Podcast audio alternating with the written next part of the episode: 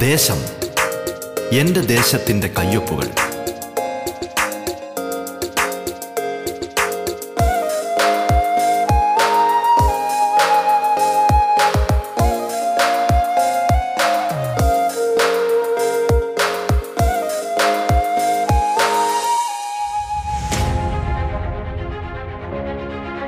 നമസ്കാരം പ്രിയ ശ്രോതാക്കളെ. ദേശത്തിലേക്ക് സ്വാഗതം. പതിനഞ്ചാം നിയമസഭയിലെ ജനപ്രതിനിധികൾ അതിഥികളായി എത്തുന്ന പ്രത്യേക പരിപാടിയാണ് ദേശം. കേരളത്തിലെ നൂറ്റി നാൽപ്പത് നിയോജക മണ്ഡലങ്ങളിലൂടെ അതിന്റെ വൈവിധ്യങ്ങളിലൂടെ ജനകീയ വിഷയങ്ങളിലൂടെ വികസന പദ്ധതികളിലൂടെ സാംസ്കാരിക ചിത്രങ്ങളിലൂടെ എന്നുവേണ്ട എല്ലാ തലത്തിലുമുള്ള സമഗ്രമായ ഒരു യാത്രയാണ് ദേശം കൊണ്ട് അർത്ഥമാക്കുന്നത്. ഈ യാത്രയിൽ തങ്ങളുടെ നിയോജക മണ്ഡലത്തിന്റെ നേർചിത്രങ്ങൾ കേരളത്തിന് മൊത്തമായി പരിചയപ്പെടുത്തുന്നത് അതത് മണ്ഡലങ്ങളിലെയും ജനപ്രതിനിധികളാണ്. ഒരു നാട് വിശ്വാസപൂർവം ചുമതലകൾ ഏൽപ്പിച്ചവർ. നാടിനായുള്ള സ്വപ്നങ്ങളും കാഴ്ചപ്പാടുകളും പങ്കുവയ്ക്കുന്നിടമാണിത്. നിങ്ങൾക്കൊപ്പം ഞാൻ ധന്യലക്ഷ്മി.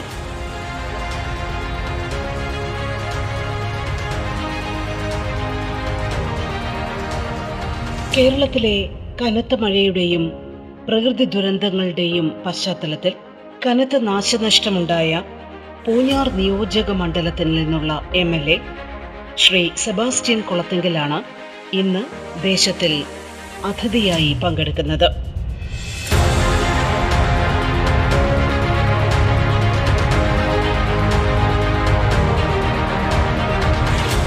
പൂഞ്ഞാർ മണ്ഡലത്തിലെ നിലവിലെ സ്ഥിതിഗതികളും കേരളത്തിലെ കാലാവസ്ഥാ വ്യതിയാനങ്ങൾ വിവിധ മേഖലകളെ എങ്ങനെ ബാധിക്കുന്നു എന്നത് സംബന്ധിച്ചും ദുരിതാശ്വാസ ക്യാമ്പുകളിലായ ജനങ്ങളുടെ പുനരധിവാസമടക്കമുള്ള വിഷയങ്ങൾ സംബന്ധിച്ചും Poonjar M L A Shri Sebastian Kulathunkal മനസ്സ് തുറക്കുകയാണ്. നമുക്ക് കേൾക്കാം ശ്രീ സെബാസ്റ്റ്യൻ കുളത്തിങ്കലുമൊപ്പമുള്ള ദേശം പരിപാടി. സ്വാഗതം ദേശത്തിലേക്ക്.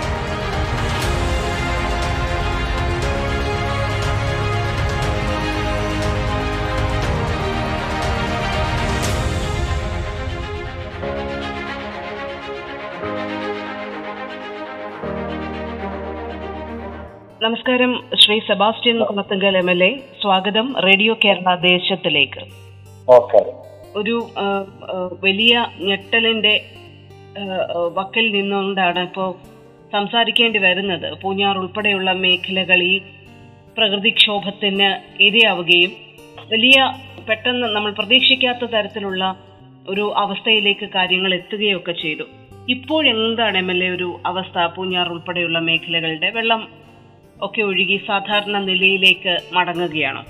അതായത് പ്രകൃതി ദുരന്തം ഏറ്റവും അധികം വേട്ടയാടിയത് പൂഞ്ഞാർ നിയോജക മണ്ഡലത്തിൽ പൂഞ്ഞാർ നിയോജക മണ്ഡലത്തിന്റെ ബഹുഭൂരിപക്ഷം പ്രദേശങ്ങളും മലമ്പ്രദേശങ്ങളാണ് മലമ്പ്രദേശങ്ങളല്ലാത്ത ഇടങ്ങളിൽ താഴ്ന്ന ഇടങ്ങളിൽ വെള്ളം കയറുകയും മലമ്പ്രദേശങ്ങളിൽ വെള്ളപ്പൊക്കത്തിന്റെയും മണ്ണിടിച്ചിന്റെയും ഭീതി ഒരുപോലെ ഉണ്ടാവുകയും ചെയ്യും ഏകദേശം ചെറുതും വലുതുമായി നാൽപ്പതോളം ഉരുളുകൾ ഉരുൾപൊട്ടൽ സംഭവങ്ങളാണ് നിയോജക മണ്ഡലത്തിൽ ഇതിനോടകം നമുക്ക് മനസ്സിലാക്കാനായിട്ട് കഴിഞ്ഞിട്ടുണ്ട് ഇപ്പോ ആപത്തിൽപ്പെട്ടവരെയൊക്കെ സുരക്ഷിത സ്ഥാനങ്ങളിലേക്ക് മാറ്റി മരണമടഞ്ഞവരുടെ മൃതദേഹങ്ങൾ കണ്ടെടുക്കുന്നതിന് കഴിഞ്ഞു.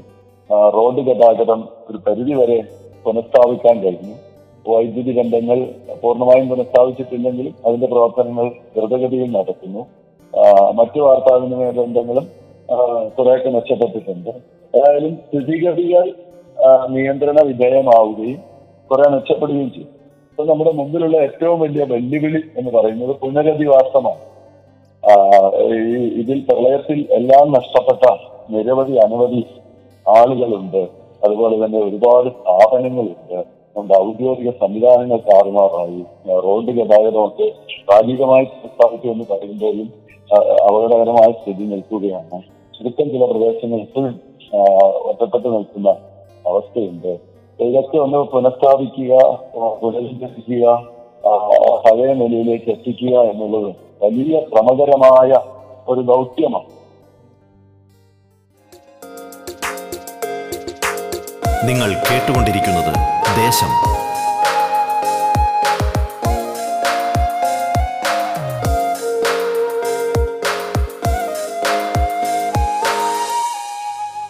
നിയമസഭയുണ്ട്. ഞാൻ വിഷയം നിയമസഭയിൽ ഉന്നയിക്കുക അതുപോലെ ബഹുമാനപ്പെട്ട മന്ത്രിമാർ മുഖ്യമന്ത്രി അടക്കം എല്ലാവരും ബഹുമാനപ്പെട്ട പല മന്ത്രിമാരും നിയോജകമണ്ഡലത്തിൽ ഉണ്ടായിരുന്നു.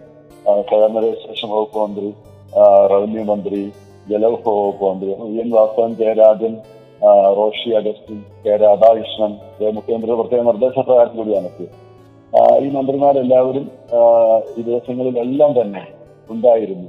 എങ്കിലും മറ്റേ അതുപോലെ ആരോഗ്യമന്ത്രി ഒക്കെ കാര്യങ്ങൾ വിളിച്ച് അന്വേഷിക്കുന്നുണ്ടായിരുന്നു. ഏതായാലും ശരി ഗവൺമെന്റിന്റെ സത്വരമായ ഇടപെടൽ ഇക്കാര്യത്തിൽ ഇപ്പോ ഗവൺമെന്റ് ഏറ്റവും അധികം ശ്രദ്ധിച്ചത് ആപത്തിൽപ്പെട്ടവരെ രക്ഷിക്കുക സംരക്ഷിക്കുക എന്നുള്ളത്. അതൊരു പരിധിവരെ നമുക്ക് വിജയകരമായി കൈകാര്യം ചെയ്യാൻ കഴിഞ്ഞിട്ടുണ്ട്. ഇനി മറ്റ് പുനരധിവാസ പ്രവർത്തനങ്ങളിലേക്കാണ് കടക്കേണ്ടതുള്ളത്. അത് ഗവൺമെന്റ് ഒരു സ്പെഷ്യൽ പാക്കേജ് പ്രഖ്യാപിക്കുന്നതിനെ കുറിച്ചുള്ള ആലോചനകൾ ഒക്കെ നടക്കുന്നുണ്ട്. ബുധനാഴ്ചത്തെ മന്ത്രിസഭാ യോഗം ഈ വിഷയം ചർച്ച ചെയ്യും നിയമസഭയിൽ ഉന്നയിക്കപ്പെടും ഏതായാലും അത്രയും പെട്ടെന്ന് തന്നെ ആ പഴയ നില ആവും വിധമൊക്കെ പുനഃസ്ഥാപിക്കാനുള്ള ഊർജിത ശ്രമങ്ങളുമായി മുന്നോട്ട് പോയിക്കൊണ്ടിരിക്കുക എമിലെ ഒരുപക്ഷെ ഇപ്പൊ അങ്ങ് അങ്ങയുടെ മണ്ഡലം ഉൾപ്പെടുന്ന പ്രദേശങ്ങൾ ഇതുപോലെയുള്ള വലിയൊരു വെള്ള പൊക്കം അല്ലെങ്കിൽ വെള്ളക്കെട്ടിനെ നേരിടുന്നത് ഒരുപക്ഷെ ഇത് ആദ്യമായിട്ടാണോ? ഇത്തരമൊരു അനുഭവം ഇതാദ്യമായിട്ടാണോ ഇത് ആദ്യമായിട്ടാണോ ആ മേഖലയിൽ ഉണ്ടാകുന്നത്? തീർച്ചയായിട്ടും. ഇത്തരം ഒരു അനുഭവം ആദ്യമായിട്ടാണ്. അതായത് വളരെ പ്രായമുള്ളവർക്ക് പോലും ഇങ്ങനെ ഒരു ഓർമ്മ ഒരിക്കലും ഉണ്ടായിട്ട് ഇങ്ങനെ ഒരു ഒരു അനുഭവം ഉണ്ടായിട്ടില്ല. അതുപോലെ തന്നെ ഈ രീതിയിൽ ഒരു സാഹചര്യം ഉണ്ടാകുമെന്ന് ഒരു വിധത്തിലും സ്വപ്നത്തിൽ പോലും വിചാരിച്ചിരുന്നതല്ല. അതുകൊണ്ട് തന്നെ നമുക്ക് ഒന്നാം മുന്നൊരുക്കങ്ങൾ കാര്യമായിട്ട് എടുക്കാൻ കഴിഞ്ഞില്ല. രണ്ട് അതിലുപരി ഇത്രയേറെ ദുരിതങ്ങൾ ഉണ്ടാകും എന്നുള്ള ഒരു സാഹചര്യം ഒരിക്കലും ചിന്തയിൽ വിദൂര ചിന്തയിൽ പോലും ഉണ്ടായിരുന്നില്ല. അതുകൊണ്ട് തന്നെ നമ്മൾ പകച്ചുപോയി അല്ലെങ്കിൽ ആകെ നാടാകെ ഇറങ്ങലിച്ചു പോയി എന്നുള്ളതാണ് യാഥാർത്ഥ്യം. സത്യത്തിൽ ഈ ഈ ഒരു കനത്ത മഴ അല്ലെങ്കിൽ അതിതീവ്ര ചുഴലി അങ്ങനെയുള്ള ഒരുപാട് മുന്നറിയിപ്പുകൾ കാലാവസ്ഥാ വകുപ്പ് ഇതുമായി ബന്ധപ്പെട്ട് നൽകുന്നുണ്ടായിരുന്നു. സ്വാഭാവികമായും നമുക്ക് അങ്ങനെ ഒരു അനുഭവം ഇല്ലാത്തത് കൊണ്ട് പലപ്പോഴും അത്തരം വലിയ മഴയും കാറ്റും വലിയ ബുദ്ധിമുട്ടുകളും ഉണ്ടാകുന്ന മേഖലകളിൽ ഒരുപക്ഷെ ദുരിതാശ്വാസ ക്യാമ്പുകൾ അടക്കം തുറന്ന് നമ്മൾ എല്ലാവിധത്തിലുള്ള സജ്ജീകരണവും നടത്തിയിരുന്നു. അപ്രതീക്ഷിതമായാണ് പൂഞ്ഞാർ അടക്കമുള്ള മേഖലകളെ വെള്ളത്തിൽ ആഴ്ത്തിക്കൊണ്ടുള്ള ഇത്തരത്തിലുള്ള ഒരു പ്രതിഭാസമുണ്ടായത്. ഇതിനെക്കുറിച്ച് കാലാവസ്ഥാ വിദഗ്ധരുടെ അവരുടെ അഭിപ്രായങ്ങൾ തേടിയിരുന്നു എം എൽ എ. അവരുമായി സംസാരിച്ചിരുന്നു. അവരെന്താണ് പറയുന്നത്? ഇപ്പോൾ ഇപ്പോ കാലാവസ്ഥ വിദഗ്ധന്മാരൊക്കെ നമുക്ക് ഇതിന്റെ ആപത്തുകളെ കുറിച്ച് ചൂണ്ടിക്കാണിക്കുന്നുണ്ട് ഒഴിവാക്കാനുള്ള മാർഗങ്ങളെ കുറിച്ച് സൂചിപ്പിക്കുന്നുണ്ട് എടുക്കേണ്ട മുൻകരുതലുകളെ കുറിച്ച് വളരെ വിദഗ്ധ നിർദ്ദേശങ്ങൾ ലഭിക്കുന്നുണ്ട്. പക്ഷേ ഈ ഈ ഒക്ടോബർ പതിനാറാം തീയതി ഇങ്ങനൊരു സാഹചര്യം മേഘസ്ഫോടനം അടക്കം ഉണ്ടാകും എന്നുള്ള ഒരു സൂചനയും ഒരിടത്തു നിന്നും നമുക്ക് ലഭിച്ചിരുന്നില്ല. തീർച്ചയായും ലഭിച്ചിരുന്നുവെങ്കിൽ അതനുസരിച്ചുള്ള മുൻകരുതലുകൾ എടുക്കാൻ നമുക്ക് കഴിയുമായിരുന്നു. അങ്ങനെ അങ്ങനെ കഴിഞ്ഞിട്ടില്ല എന്നുള്ള അങ്ങനെ മുന്നറിയിപ്പ് ലഭിച്ചിരുന്നില്ല എന്നുള്ളതാണ് വസ്തുത ഒരുപക്ഷെ കാലാവസ്ഥ വിദഗ്ധന്മാർക്കും മുൻകൂട്ടി മനസ്സിലാക്കാൻ കഴിയാതിരുന്നതാണ് എന്നാണ് ഞാൻ കരുതുന്നത്. ഏതായാലും ഇത്ര ഭീകരമായ രീതിയിലുള്ള ഒരു സാഹചര്യം ഉണ്ടാകുമെന്ന് ഒരു നിലയിലും നമുക്ക് മനസ്സിലാക്കാൻ കഴിഞ്ഞു. ഇപ്പോ മഴ രണ്ടു മൂന്ന് ദിവസത്തേക്കൊന്ന് കുറഞ്ഞു നിൽക്കുന്ന ഒരു സാഹചര്യമാണ്. അതായത് രണ്ട് മൂന്ന് ദിവസം വെയിലുറയ്ക്കുന്നു. വലിയ കുഴപ്പമില്ലാതെ പോകുന്നു. പക്ഷെ ബുധനാഴ്ച മുതൽ നാളെ മുതൽ വീണ്ടും മഴ. ഞാൻ പറയുന്ന ഈ ഒരു മഴയെ എത്രത്തോളം ഇപ്പൊ ഭയക്കുന്നുണ്ട്? ഇപ്പൊ ഒരു ആശങ്കയുണ്ട് അതുമായി ബന്ധപ്പെട്ട്. തീർച്ചയായിട്ടും. പല ആളുകൾ വലിയ ആശങ്കയിലാണ്. കാരണം ഒരിക്കൽ സംഭവിച്ച നമ്മൾ നാടൻ ഭാഷ പറയുമല്ലോ ചൂടുവെള്ളം കണ്ട പൂച്ച പച്ചവെള്ളം കണ്ടാലും ഭയക്കും എന്ന് പറഞ്ഞതുപോലെ ഇപ്പൊ ആളുകൾ വലിയ ഭീതിയിലാണ്. അതുകൊണ്ട് തന്നെ ബുദ്ധിമുട്ടുള്ള അതായത് മലമ്പ്രദേശങ്ങളിലൊക്കെ താമസിക്കുന്ന ആളുകൾ പലരും വീട് വിട്ട് ബന്ധുവീടുകളിലും മറ്റും അഭയം തേടിയിരിക്കുന്ന ഒരു സ്ഥിതി ഇപ്പോഴുണ്ട്. അതുപോലെ ഇന്ന് രാവിലെ എനിക്കൊരു ഫോൺ കോൾ വന്ന മുണ്ടക്കാൻ പഞ്ചായത്തിലെ വേലനിലം ഭാഗത്ത് നിന്ന് അവരെന്തോ ശബ്ദം ഭൂമിക്കടിയിൽ നിന്ന് കേൾക്കുന്നു ഞാനത് അടിയന്തരമായി ജിയോളജി വകുപ്പുമായി ബന്ധപ്പെടാനായിട്ട് തീരുമാനിച്ചിരിക്കുകയാണ്. പത്ത് ശേഷം ജിയോളജി ഡിപ്പാർട്ട്മെന്റ് ഉദ്യോഗസ്ഥരുമായി ബന്ധപ്പെടാൻ തീരുമാനിച്ചിരിക്കുകയാണ്. അതുപോലെ ആളുകൾ കഴിഞ്ഞ ദിവസം എവിടെ എന്തോ ഒരു വലിയ ഇടിമുഴക്കം കേട്ടെന്ന് പറഞ്ഞ ആളുകൾ വീടുകളിൽ നിന്നും കൂട്ടമായി ഇറങ്ങി ഓടിയ അനുഭവമുണ്ട് അപ്പോൾ ഇപ്പോൾ ആളുകൾ ഒരു ഒരു പരിഭ്രാന്തി ഉണ്ട്. എന്താണ് സംഭവിക്കാൻ പോകുന്നത് എന്നുള്ള ഒരു ആശങ്കയുണ്ട്. ഇതിനൊക്കെ അതിജീവിക്കാൻ കഴിയുമെന്നുള്ള പ്രത്യാശയോട് കൂടി നമ്മൾ മുന്നോട്ട് പോകുന്നു. നിങ്ങൾ കേട്ടുകൊണ്ടിരിക്കുന്നത് ദേശം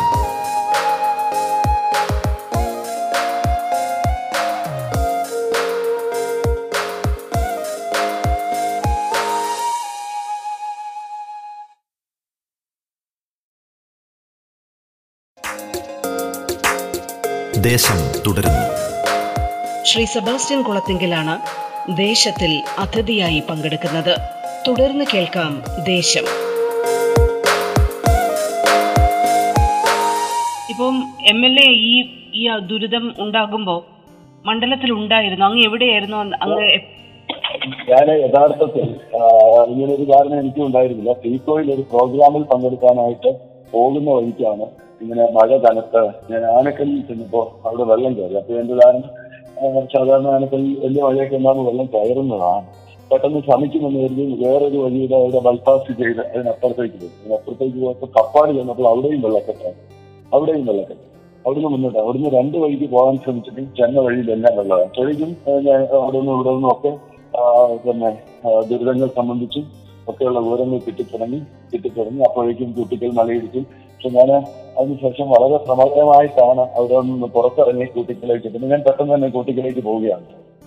പെട്ടെന്ന് തന്നെ കൂട്ടിക്കലേക്ക് പോവുകയാണ്. കൂട്ടിക്കലേക്ക് എത്തിപ്പെടുന്നതിന് വളരെയേറെ പൂർണമായിട്ടും ആ ഒക്ടോബർ പതിനാറാം തീയതി രാവിലെ ഏതാണ്ട് പതിനൊന്ന് മണി മുതൽ ഈ നിമിഷം വരെ രാവും പകലും ഇല്ലാതെ ദുരിതാശ്വാസ പ്രവർത്തനങ്ങളിൽ ഏർപ്പെട്ടിരുന്നു.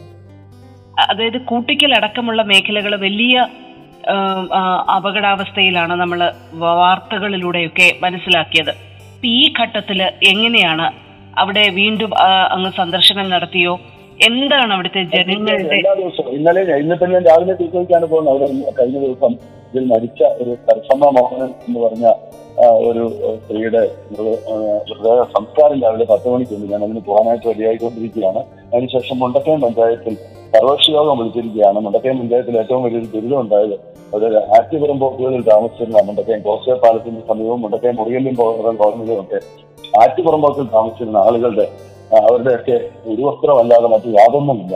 പൂർണമായും എല്ലാം നഷ്ടപ്പെട്ട് നിരാലംബരായി കുറെ കുടുംബങ്ങൾ ഇപ്പോ അമ്പത്തിമൂന്ന് കുടുംബങ്ങൾ മുറിയമ്പുറത്ത് തന്നെ കോസ്റ്റയുടെ ഭാഗത്തും പത്ത് പതിനഞ്ച് കുടുംബങ്ങൾ.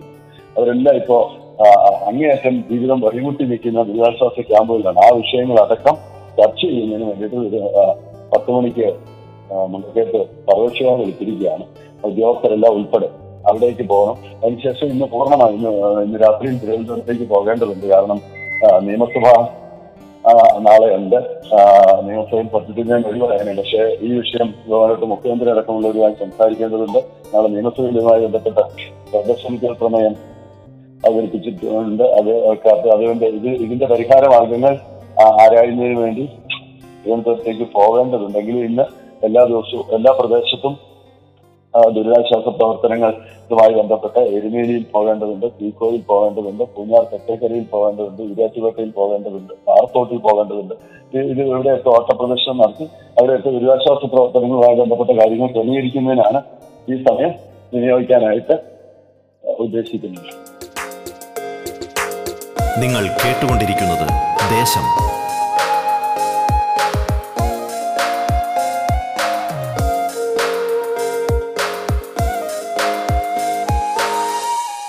വളരെ പ്രധാനപ്പെട്ട ഒരു സമയം കൂടിയാണ്. കാരണം ഇപ്പോ അടുത്തിടെയാണ് നൂറ്റി മുപ്പത്തി ഒൻപത് രാജ്യങ്ങളുമായി ബന്ധപ്പെട്ട ഒരു കാലാവസ്ഥ മുന്നറിയിപ്പ്. അത് കേരളത്തെ സംബന്ധിച്ചിടത്തോളം ആശാസ്യമായിട്ടുള്ള ഒരു മുന്നറിയിപ്പല്ല വന്നിരിക്കുന്നത്. കേരളത്തിൽ ഇതുവരെ കിട്ടിയിരുന്ന കാലാവസ്ഥ ആനുകൂല്യങ്ങളൊന്നും ഇനി ലഭിക്കും എന്ന പ്രതീക്ഷിക്കേണ്ട എന്ന തരത്തിലുള്ള മുന്നറിയിപ്പുകളാണ് വന്നിരുന്നത്.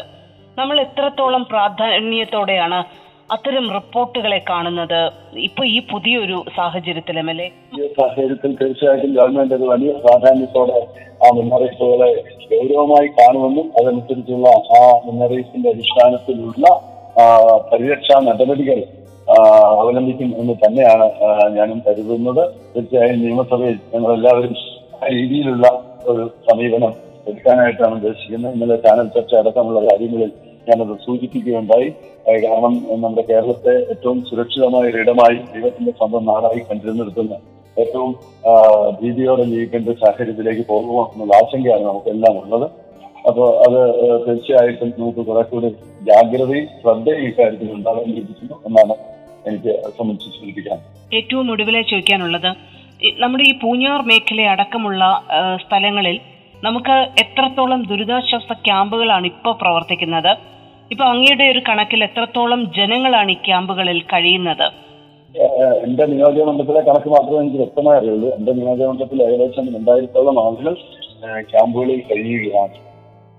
ലിറ്ററലി ലിറ്ററലി എല്ലാം നഷ്ടപ്പെട്ടുകൊണ്ട് അവരവിടെ കഴിയുന്നു. എല്ലാം നഷ്ടപ്പെട്ടുകൊണ്ട് അവരവിടെ കഴിയുന്നു. അതാണ്. എം എൽ എ പുനരധിവാസം അടക്കമുള്ള വലിയൊരു ദൗത്യം കൂടിയുണ്ട്. ഇത്രയും പേരുടെ പുനരധിവാസം. അതിനൊരു വലിയ തുകയും നമുക്ക് വേണ്ടി വരും. നമ്മൾ എത്രത്തോളമാണ് മുന്നൊരുക്കം നടത്തുന്നത്? അല്ലാതെ അതേക്കുറിച്ചൊക്കെയുള്ള ഗൗരവമായ ആലോചനകൾ. കാരണം ഇന്നലെ വരെ ആളുകളെ രക്ഷിക്കുന്നതിന് വേണ്ടിയുള്ള മരണപ്പാച്ചിലായിരുന്നു. ആ കാര്യത്തിൽ നമ്മളെല്ലാ ഔദ്യോഗിക സംവിധാനവും സുസജ്ജമായി. നമ്മുടെ സന്നദ്ധ സംഘടനകളുടെ ഒക്കെ സേവനം എടുത്തു പറയാതിരിക്കാൻ കഴിയില്ല. അവരൊക്കെ ആ രംഗത്തുണ്ടായിരുന്നു. അപ്പോൾ ഇനി നമുക്ക് പുനരധിവാസത്തെ കുറിച്ചുള്ള ചിന്തകൾ ഗൗരവമായി ആരംഭിച്ചിട്ടുണ്ട്. എല്ലാ ഡിപ്പാർട്ട്മെന്റുകളോടും കണക്കെടുക്കാൻ കൃഷി വകുപ്പിനോടും മൃഗസംരക്ഷണ വകുപ്പിനോടും പൊതുമരാമത്ത് വകുപ്പിനോടും ജലവിഭവ വകുപ്പിനോടും ഒക്കെ അവരുടെ നഷ്ടങ്ങൾ തിട്ടപ്പെടുത്താൻ ആവശ്യപ്പെട്ടിട്ടുണ്ട്. പഞ്ചായത്തുകളിലെല്ലാം ഏകോപിപ്പിച്ചുകൊണ്ടിരിക്കുകയാണ്. റവന്യൂ വകുപ്പ് ഇതിനെല്ലാം നേതൃത്വം നൽകുന്നുണ്ട്. അപ്പം ആ- രംഗത്തെ പുനരധിവാസ പ്രവർത്തനങ്ങളുടെ ഗൗരവമായ ചിന്ത ആരംഭിച്ചു കഴിഞ്ഞിട്ടുണ്ട്. എത്രയും പെട്ടെന്ന് സാക്ഷാത്കരിക്കാൻ യാഥാർത്ഥ്യമാക്കാനുള്ള ശ്രമങ്ങളാണ് നടത്തുന്നത്. എം എൽ എ സാധാരണഗതിയിൽ നമ്മൾ കൊടുക്കുന്ന പുനരധിവാസ പാക്കേജ് അല്ലെങ്കിൽ തുക പലപ്പോഴും പര്യാപ്തമാവുന്നില്ല എന്നുള്ള തരത്തിലുള്ള കാര്യങ്ങളൊക്കെ ഉയരുന്നുണ്ട്. അതുകൊണ്ട് തന്നെ ഈ തുക ധനസഹായം ഇത് ഉയർത്തണം. പ്രായോഗികമായ ഒരു കണക്കുകളൊക്കെ എടുത്തുകൊണ്ട് എന്ന് പറയുന്നുണ്ട്. അത് എത്ര കണ്ടാണ് എം എൽ എ ഇപ്പം നാളെ നിയമസഭയുണ്ട്. നിയമസഭയുടെ ശ്രദ്ധയിലേക്ക് ഇത് കൊണ്ടുവരുമോ? അതെങ്ങനെയാണ് എം എൽ എ പദ്ധതി ഇടുന്നത്? തീർച്ചയായിട്ടും കൊണ്ടുവരും അത് ഏതായാലും ഇവിടെ നഷ്ടപ്പെട്ടവർക്ക് പ്രകൃതി ദുരന്തത്തിൽ നഷ്ടപ്പെട്ടവർക്ക് മതിയായ നഷ്ടപരിഹാരവും ചില കാര്യങ്ങളിലൊന്നും അവർക്ക് പരിഹരിക്കാൻ കഴിയാത്ത അപരിഹാര്യമായ നഷ്ടങ്ങളുണ്ട്. അത് പക്ഷേ പരിഹരിക്കാൻ കഴിയില്ല. പക്ഷെ പരിഹരിക്കാൻ കഴിയുന്ന കാര്യങ്ങളൊക്കെ പരിഹരിക്കണം എന്നുള്ളത് തന്നെയാണ് എന്റെ അഭിപ്രായം. ഗവൺമെന്റിന്റെയും കാഴ്ചപ്പാട് അത് തന്നെയാണെന്നാണ് ഞാൻ മനസ്സിലാക്കിയത് ആ നിലയിൽ ക്രമീകരിക്കാൻ കഴിയുമെന്ന് വിശ്വസിക്കുന്നു. ഓരോ ഇൻസിഡന്റും അതനുസരിച്ചുള്ള ഗൗരവത്തോടെ കണ്ടുകൊണ്ടുള്ള പരിഹാര നടപടികൾ ഉണ്ടാവും അതായത് എം എൽ എ ഏറ്റവും ഒടുവിലായിട്ട് ഇപ്പം കാലാവസ്ഥയും പരിസ്ഥിതി മാറ്റങ്ങളും ഒക്കെ മുൻപത്തേക്കാൾ അധികം വലിയ ഗൗരവത്തോടുകൂടി കാണണം എന്ന് മാധവ് ഗാഡ്ഗിൽ കഴിഞ്ഞ ദിവസം ഓർമ്മിപ്പിക്കുകയുണ്ടായി. അപ്പൊ ഗാഡ്ഗിൽ കമ്മിറ്റി റിപ്പോർട്ടിനെതിരെ ഒരുപക്ഷെ നമ്മുടെ നിലപാടുകൾ ഈ മലയോര മേഖലകളുമായി ബന്ധപ്പെട്ട നിലപാടുകൾ അത്ര അനുയോജ്യമായിരുന്നതുമില്ല. മാറിയ സാഹചര്യത്തിൽ പരിസ്ഥിതി ലോല പ്രദേശങ്ങളിലും അതുപോലെയുള്ള മേഖലകളിലും ഒക്കെ നമ്മുടെ നിലപാടുകളിൽ എന്തെങ്കിലും ചേഞ്ച് വന്നിട്ടുണ്ടോ? അത് ശ്രദ്ധയോടുകൂടി കേൾക്കണം എന്ന നിലപാടിലേക്ക് നമ്മൾ എത്തപ്പെടണം എന്നാണോ? എങ്ങനെയാണ് എം എൽ എ അത്? തീർച്ചയായിട്ടും ആ കാര്യത്തിൽ എന്റെ അഭിപ്രായം പരിസ്ഥിതി സമതുലിതാവസ്ഥ നിലനിർത്തിക്കൊണ്ട് മാത്രമേ വികസനത്തെ നമുക്ക് നടപ്പിലാക്കാൻ കഴിയൂ നടപ്പിലാക്കാൻ പാടുള്ളൂ എന്നുള്ളതാണ് എന്റെ നിലപാട്. മുമ്പ് അങ്ങനെ തന്നെയായിരുന്നു. ഇപ്പോൾ അത് കുറെ കൂടി ഗൗരവമായി കാണേണ്ട സാഹചര്യമുണ്ട് പ്രത്യേകിച്ച് എന്റെ നിയോജകമണ്ഡലത്തിൽ വളരെയധികം പാറമടകളും ക്വാറികൾ അനധികൃത നിർമ്മാണ പ്രവർത്തനങ്ങൾ മണ്ണിടിക്കൽ കുന്നിടിക്കൽ പ്രവർത്തനങ്ങളൊക്കെ നടക്കുന്നുണ്ട്. അപ്പൊ ആ കാര്യങ്ങളിൽ കുറെ കൂടെ പ്രകൃതി സംരക്ഷണവും കാലാവസ്ഥാ വിദഗ്ധന്മാരും പരിസ്ഥിതി ശാസ്ത്രജ്ഞന്മാരും നൽകുന്ന നിർദ്ദേശങ്ങൾ ഉൾക്കൊണ്ടുകൊണ്ട് പോകണം അതിന്റെ വിദഗ്ധാരംഗത്തെ വിദഗ്ധന്മാർ ആധികാരികമായി നൽകുന്ന നിർദ്ദേശങ്ങൾ ഉൾക്കൊണ്ടുകൊണ്ട് പോകണമെന്ന് തന്നെയാണ് എന്റെ കാഴ്ചപ്പാട്. ഇത്തരം അനുഭവങ്ങളുടെയൊക്കെ വെളിച്ചത്തിൽ ജനങ്ങളും അതിലേക്ക് വരുന്നുണ്ട് എന്ന് തന്നെയാണ് ഞാൻ കരുതുന്നത്. Okay thank you. പൂഞ്ഞാറിലെ നിലവിലെ സ്ഥിതിഗതികളാണ്. ദേശത്തിന്റെ ഇന്നത്തെ അധ്യായത്തിൽ എം എൽ എ കൂടിയായ ശ്രീ സെബാസ്റ്റ്യൻ കുളത്തിങ്കൽ വിശദീകരിച്ചത്. ദേശം പൂർണമാകുന്നു. നമസ്കാരം.